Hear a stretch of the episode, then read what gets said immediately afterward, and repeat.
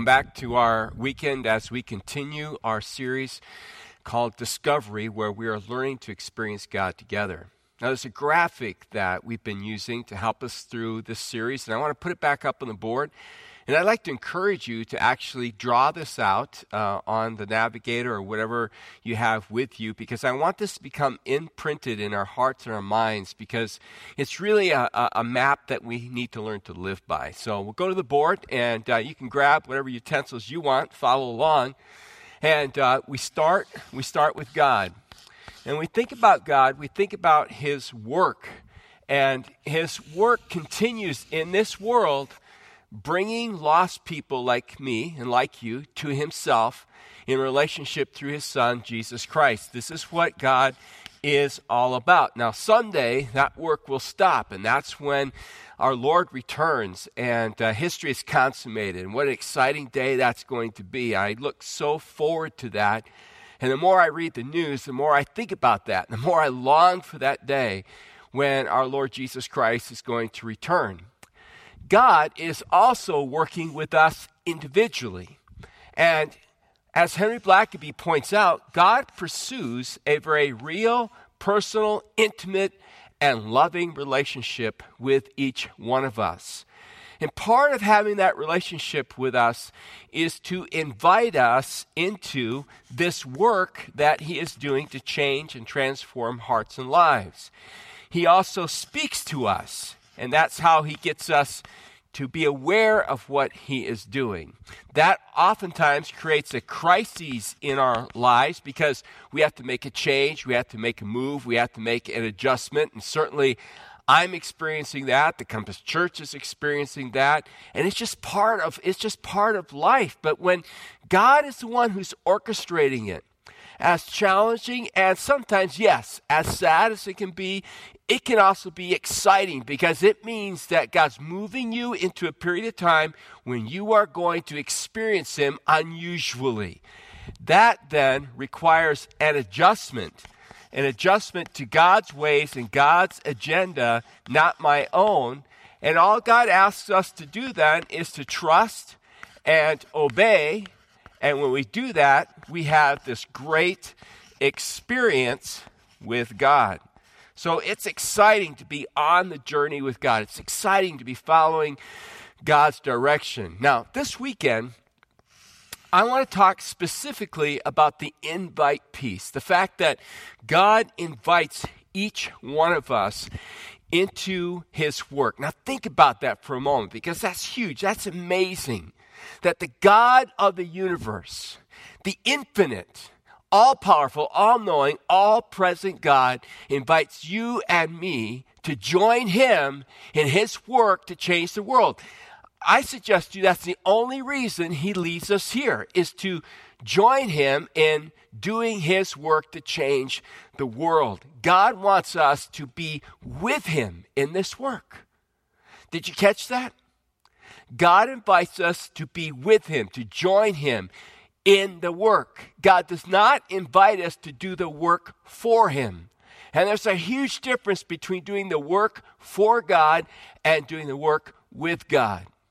When I think about doing something for God, I think about the fact that the responsibility and the effort rests with me. Now, God's calling us to do a divine supernatural work. If we attempt to do it in our own strength, we are going to fail. When I think about David going against Goliath, David knew that it wasn't him, it wasn't David who had the strength and the capacity, it was God. He had all, this, all of his faith in God. Go back and read that story. And he knew that God was the one who was going to deliver the giant into his hands. Same thing is true for you and me. I cannot do God's work in my own strength. I need God. And so when I do it with God, it means that God has the responsibility and God is going to provide the strength. And that is just a that is just a great joy. And Jesus understood that. And I want us to go back and look at a passage we talked about in week one. It's found in the Gospel of John, John chapter 5, verse 16. And let's see how, how Jesus did his work, the work of God, with the Father. In verse 16, it says, So the Jewish leaders began harassing Jesus for breaking the Sabbath rules. But Jesus replied, My Father is always working, and so am I. So the Jewish leaders tried all the harder to find a way to kill him. For he not only broke the Sabbath, he called God his Father, thereby making himself equal with God. So Jesus explained, I tell you the truth. The Son can do nothing by himself. He does only what he sees the Father doing. Now, if you have your, your Bibles available or if you're using some kind of electronic form, you can highlight that or underline that phrase. We're going to be camping there uh, this weekend. Jesus says that he only does what he sees the Father doing. Whatever the Father does, the Son also does. For the Father loves the Son and shows him everything he is doing. In fact, the Father will show him how to do even greater works than healing this man. Then you will be truly astonished. Then you will truly be astonished. Again, he does only what he sees the Father doing. In a sense, what Jesus is saying is that the Father invites the Son to join the Father in his work.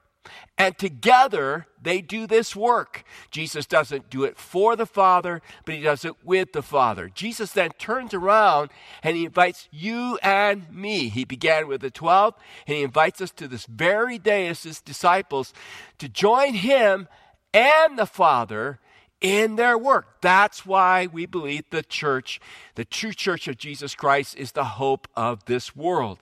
Because we are doing this work not for God, but we are doing this work with God. Now, how did Jesus know what God was doing?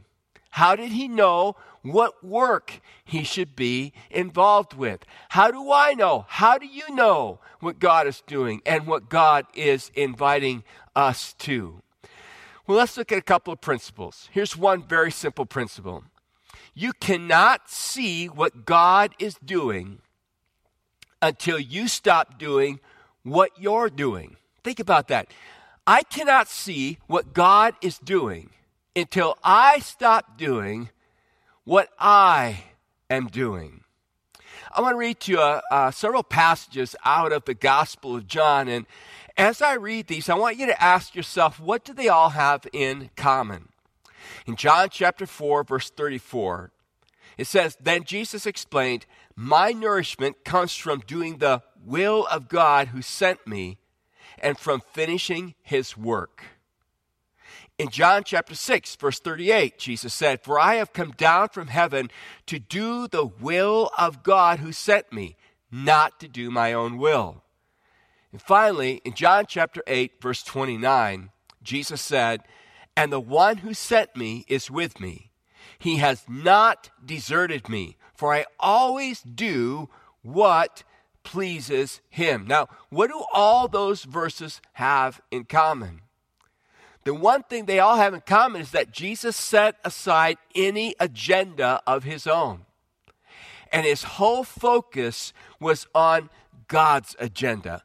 I cannot see what God is doing and what God wants to do in and around my life, the church cannot see what God is doing and what God wants to do in and around our lives if we don't stop doing what we're doing. In other words, if we don't set aside our own agendas.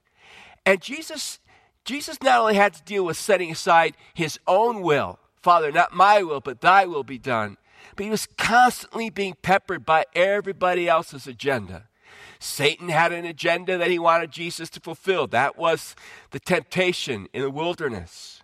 The disciples had agendas for Jesus. The crowds had agendas for Jesus. Everyone had an agenda for him, but he refused to pursue or observe or take on anyone else's agenda except his father's agenda.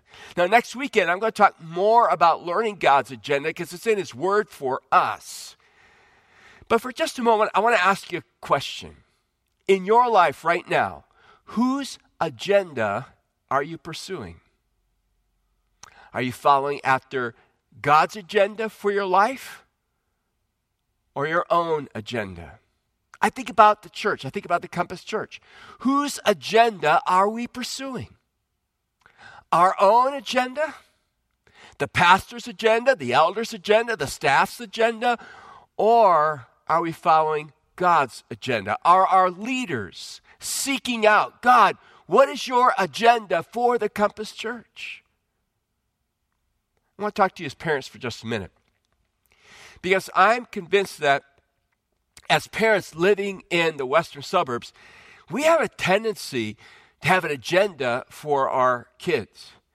And in the affluent western suburbs, oftentimes that agenda is that they would be successful and that they would make money and that they'd make us happy. That is dangerous. My agenda for my kids ought to be that I'm doing everything I can to help them hear God speaking to them and see what God wants to do in their lives. Remember what Jesus said? Uh, of what, of what great value is it if you gain the whole world, but you lose your own soul? And I'm just afraid that a lot of us are, are chasing the world's agenda and especially with our youth, especially with our young adults, they're losing their soul to gain something they cannot ever keep. I cannot see what God is doing. I cannot know what God wants to do in my life if I don't get rid of my agenda, my ideas, and my own plans.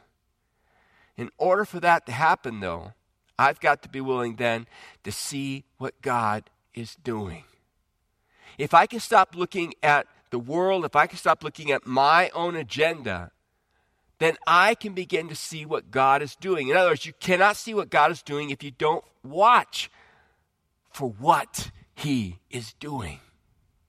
Now, I love sunrises and I love sunsets.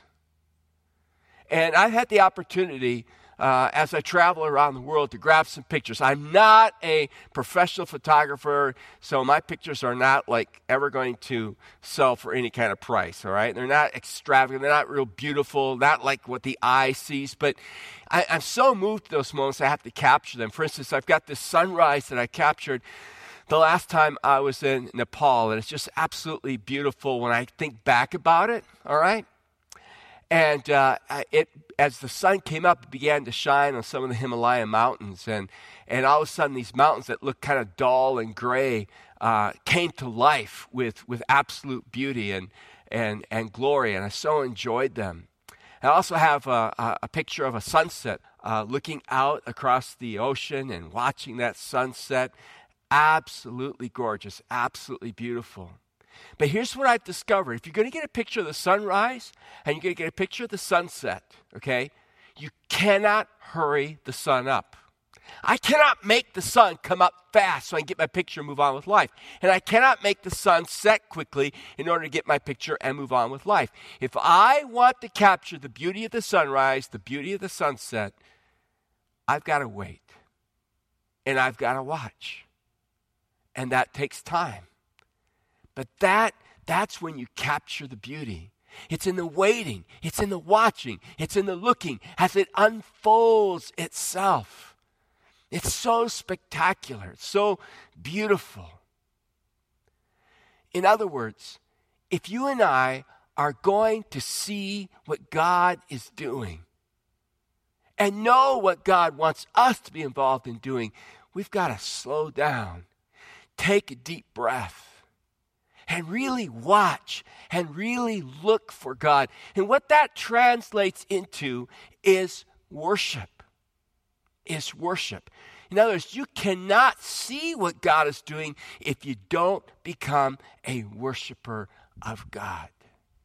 And there's no such thing as hurried worship. There's no such thing as fast worship. Like I got to take my time to watch the sun rise. And I remember when we went to watch it uh, rise in Nepal, we had to get up at oh dark 30, go on this uh, drive up uh, these mountains. It was cold. Get out there and stand around with your hands in your pocket, maybe having a, a hot tea or something like that to try to keep warm. And I remember standing out there for a good hour just waiting for the sun to begin to rise, thinking to myself, I should have stayed in bed. I got a long day of teaching ahead of me. This isn't worthwhile. Why did I come out here? And then, and then, the sun began to crack the horizon.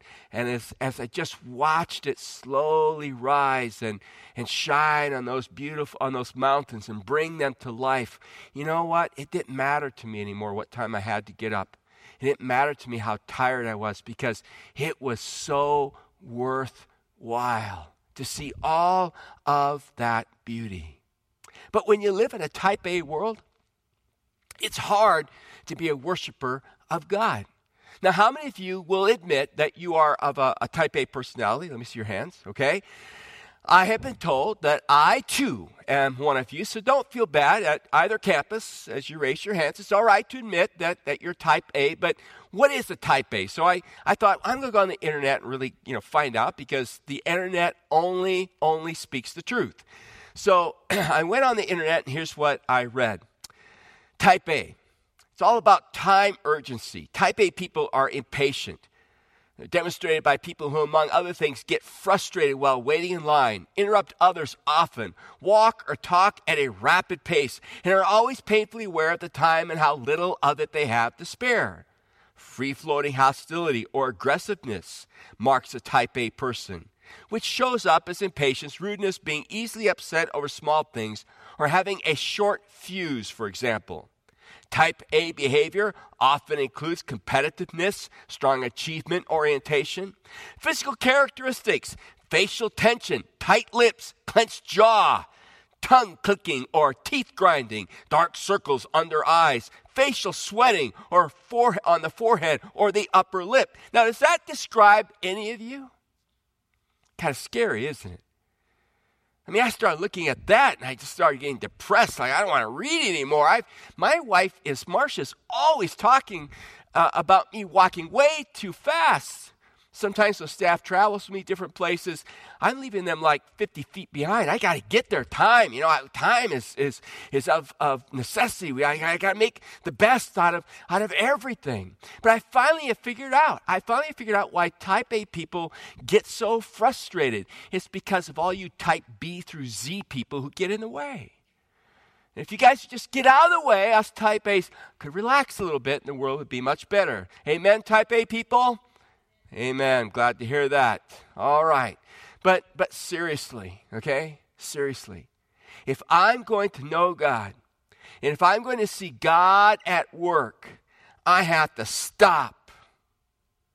I've got to stop and enjoy God and love God and and become a true worshiper of God. How do you do that in this crazy world? Well, if you go back to our, our, uh, our, our graphic, our drawing here, you got to come back to this whole first step.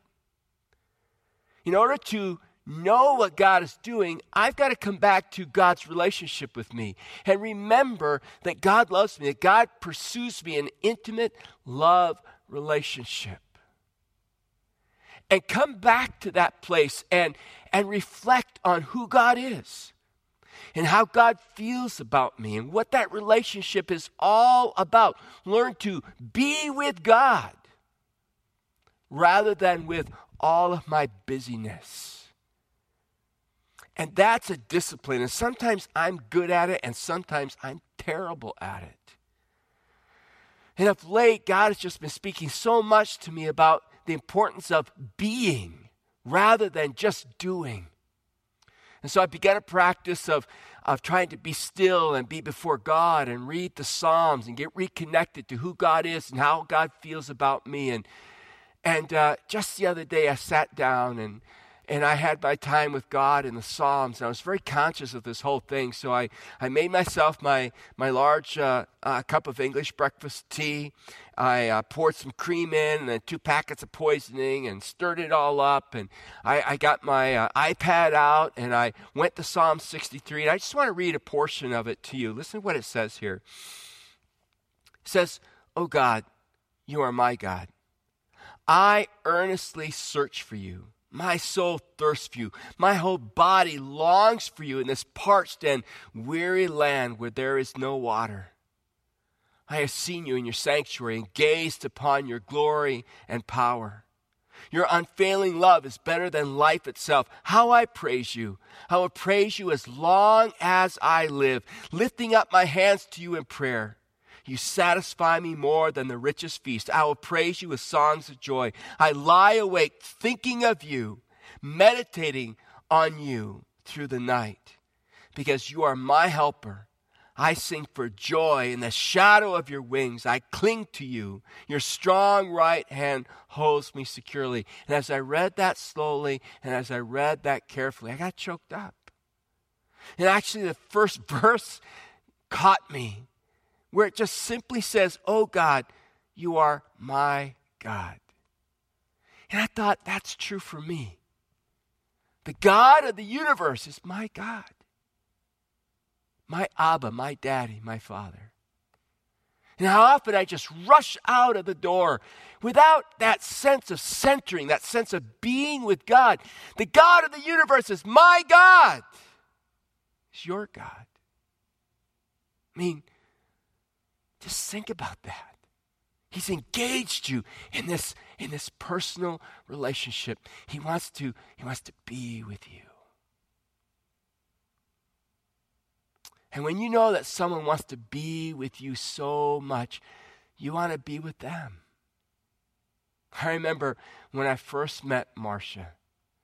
Man, I, I fell head over heels in love with that woman. And I just wanted to be with her all the time. And you know, I could go shopping with her for two hours and it felt like two seconds. I could watch her try on sunglasses for an hour and not buy one pair, and it was an absolute joy and delight.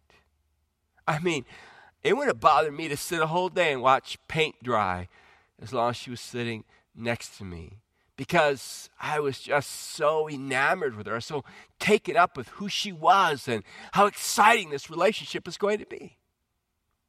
And how many of us remember those early days in our relationship with God when we were so excited about who He was and what He meant and our salvation and, and all that goes with that? But what happens? You know, we get busy with our agenda, we get busy providing, we get busy with success, with life and hurriedness. And just like with our loved ones, we start taking them for granted. Oh, they're always there. We start drifting away. We do the same thing with God. The only way to stop it is you've got to just, you've got to discipline yourself, just like in your own relationships, marriage, friendships, parenting, whatever it is. You got to discipline yourself to say, you know what? I'm putting the cell phone away, I'm putting the emails away, I'm putting all the agenda away, and I'm just going to park it and be with this person, be with God. You cannot hurry the sunrise and you cannot hurry the sunset. You've got to wait. And the reward, the reward is so worthwhile. Have you, have you been with God lately? Are you able to see God? Are you able to enjoy God? Love God?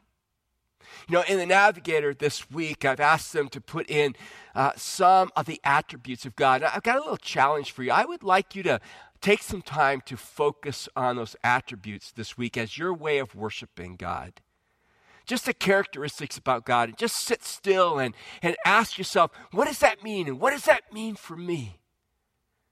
And just learn to be with God again. Just, just recapture your awe and your amazement of who God is. You say, well, how? I don't, I don't quite understand how that helps me see God and, and, and know what God wants in my life.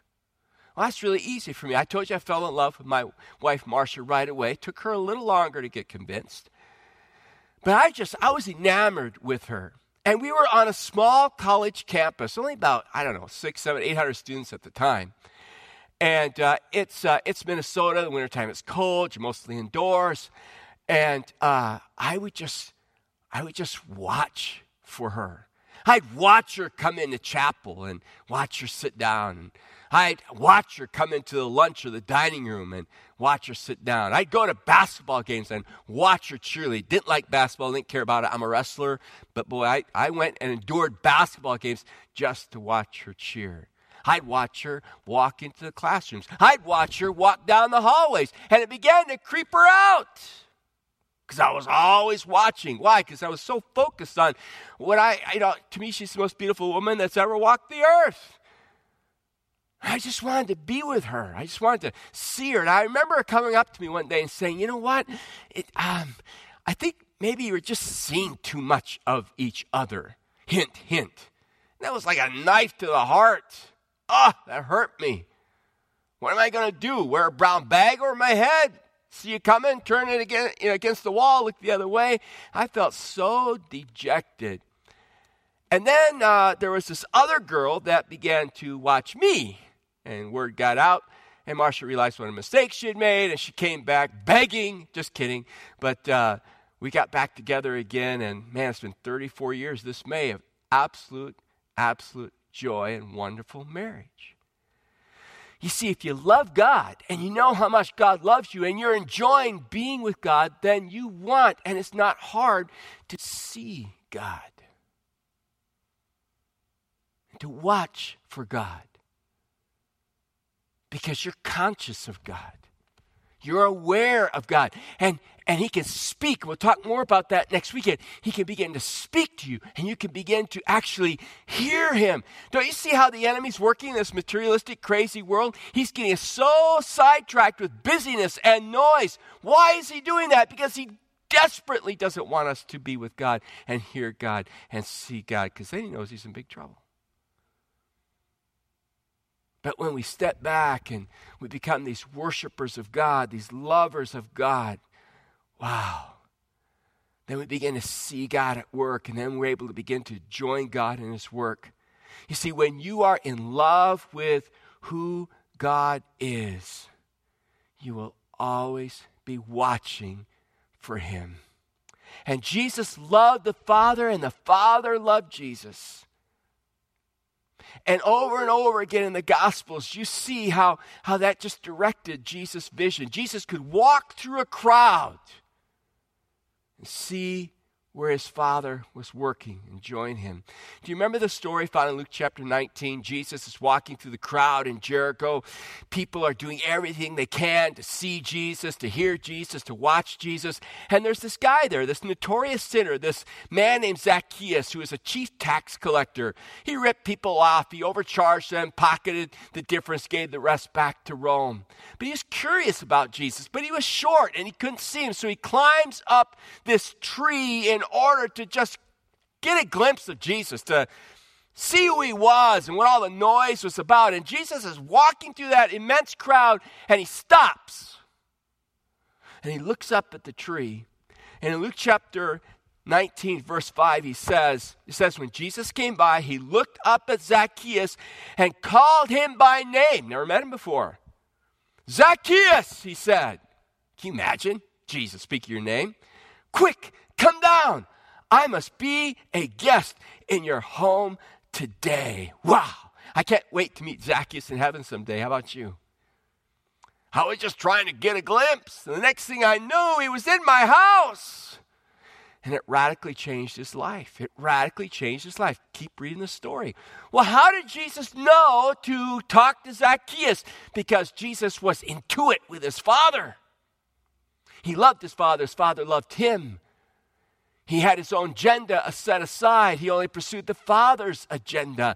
He frequently uh, took time aside to just be alone with the Father and to worship the Father and know the Father. So he was in touch intimately with the Father, and he could be walking through a crowd, and the Father could say to him, Look up the tree. There's a guy there that I've been working with, and I want you to finish the job. And Jesus just stopped and said, Zacchaeus, let's talk. Have you had that experience? You could have that experience if you would learn, if you would learn to begin to watch for God in and around your life. Next weekend, next weekend, we talk about how we hear God speaking to us like he so often spoke to his son to know who and where we ought to go and be.